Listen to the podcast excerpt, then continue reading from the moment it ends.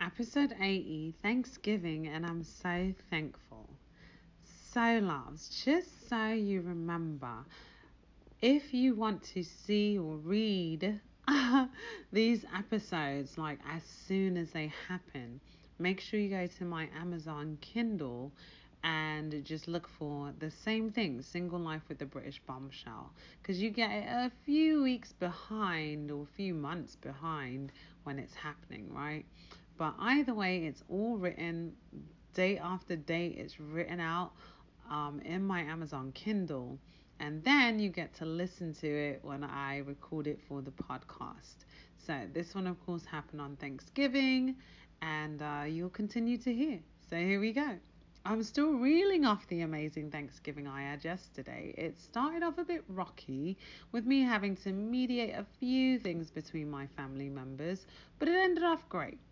First, I went to my brother's, spent time with my intermediate family, watched movies, laughed, ate some great food, and got my fill of Ferrero Rocher. Oh man, do I love those chocolates. After that, family was done, and I had to see my man and his mum to continue the festivities. We had been looking forward to it all day because it had been a few weeks since I'd seen him, and we're both looking for some time together. I got there and was greeted with him standing outside, ushering me to the spot to park in.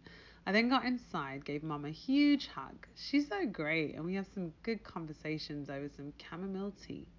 We talked about their trip to Hawaii. She showed me pictures of him when he was younger. So cute. I really loved it, but was even happier when he and I snuck off for a moment just to be us. We lay on the bed. I snuggled in his arms. It felt so good. I also put, took a pic with Teddy so that we'd be equal with a picture each other's childhood toys. Yes, yes, I know I'm corny, but who cares? Anyway, we played around a little bit, slap boxing. That was super fun. I was winning at first, then he got me good, and I decided to quit for the moment, and we went back to laying down and relaxing. I guess the relaxing felt a little too good because we both started getting turned on and had to quench our urges a little bit. I won't get into it too much, but let's just say once he got me super wet, I wasn't complaining. He was super hot, and man, it all felt good. Sometimes you just can't help yourself. I think that's a great thing because those impromptu moments can truly be the best. We went back to relaxing afterwards, and I really wanted to stay over, but knew that we both had things to do the next day, so it wouldn't work. I head home and we talked for a part of my ride.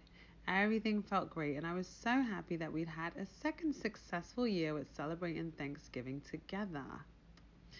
I plan on making it a tradition. If and when he and I move together, we'll work out a new system for our families. They haven't met yet, but I'm sure that will happen soon. Of course, he and I are never in a rush for anything, so even when my brother randomly invited them over, I just said, yeah, in the future, maybe.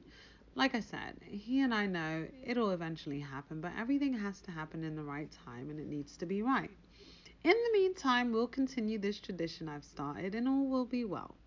So, another successful moment in the books for us. Wasn't a date or anything, but still noteworthy. Our next date will be to see the Rockefeller tree. That should be so romantic and fun. I'm truly looking forward to it. And then after that, we'll take in the new year together. What more can a girl ask for? I'm truly elated and can't wait for it all to ensue.